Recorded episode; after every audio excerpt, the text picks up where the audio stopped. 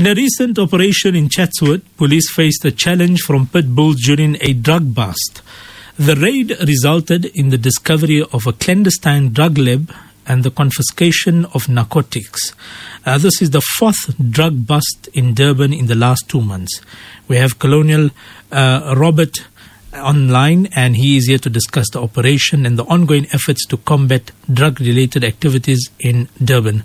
Um, thank you very much for your time, Mr. Robert, and welcome to Radio Islam International. Thank you for having us and good morning. Tell us more about the latest operation that we were involved in and what's what's happening on that front.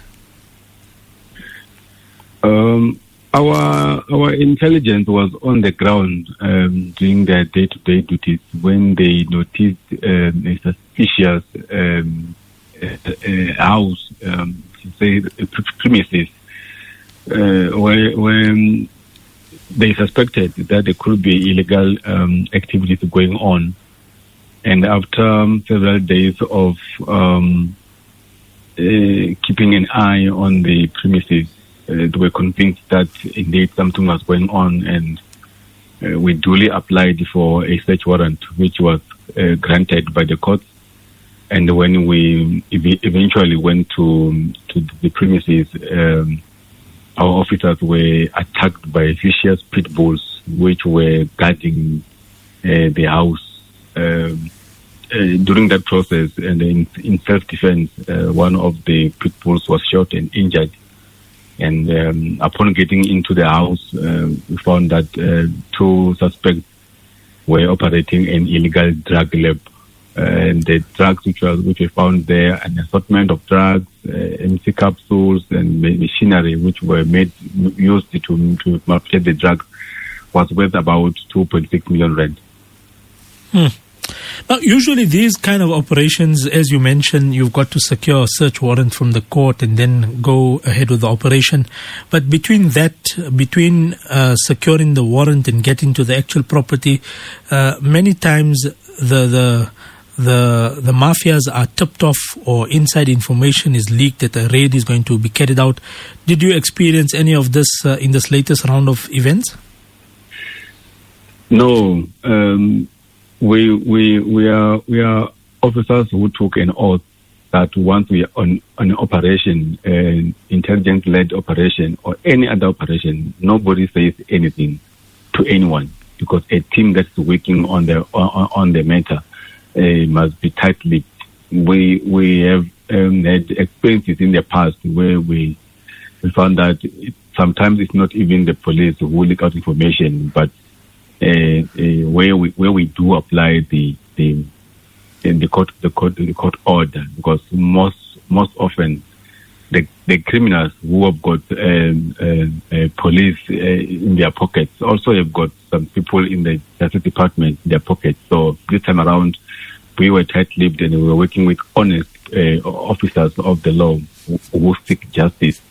And at times, if we believe that uh, the information uh, could be leaked and we are convinced that um, the crime is being committed, we can even enter any premises without a search warrant um, and, and, and, and do the job, knowing that uh, we, we had reason to believe that uh, there were drugs there. Because remember, drugs can easily be disposed of. So if we believe that the suspect could dispose of the of evidence, we can enter premises and search without a search warrant. Mm. And are you able to ascertain how far deep this runs uh, in terms of the operation? Uh, have you just managed to nab um, the, the person on the front, or have you been able to go penetrate even further than this?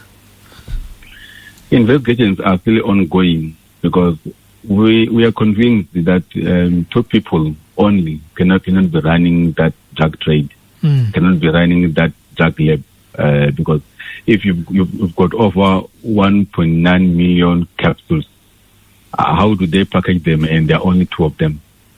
It means that it, it, it is a ring of, of, of suspects involved in this. And we believe that there could be a mastermind sitting somewhere uh, who's remotely controlling uh, people on the on the ground. So our investigations are ongoing. Uh, for now, we can't tell how far we are, but we have made um, some some positive strides in, in locating who could be behind the, the lab itself and the operation. And with the festive season at hand, with Christmas, New Year's party, and all of that that will be taking place, is there a plan in place to combat drugs and the abuse of stuff, uh, substances in that area? With the safer festive season operations ongoing, uh, one of the areas that was ident- identified is the illicit drug trade that uh, with so many parties and, and, and, and music festivals and other gatherings happening, there could be an overuse of illegal drugs.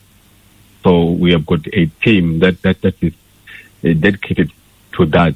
And one of the of the issues that, that was identified is that instead of finding somebody with two, three uh, capsules of, of mandrax or, or, or ecstasy, let's go deep and find out where they are manufactured and and and disrupt the operation. So we've done the, the first part. Now we'll be we'll be stopping and searching. Um, some of the parties we are going to disturb them uh, and search people because we don't we do not want anybody uh, to be dealing in drugs this season and beyond. Mm. Lieutenant, thank you very much for your time. Much appreciated on Radio Islam International. You're welcome. Thank you. Bye bye. Bye.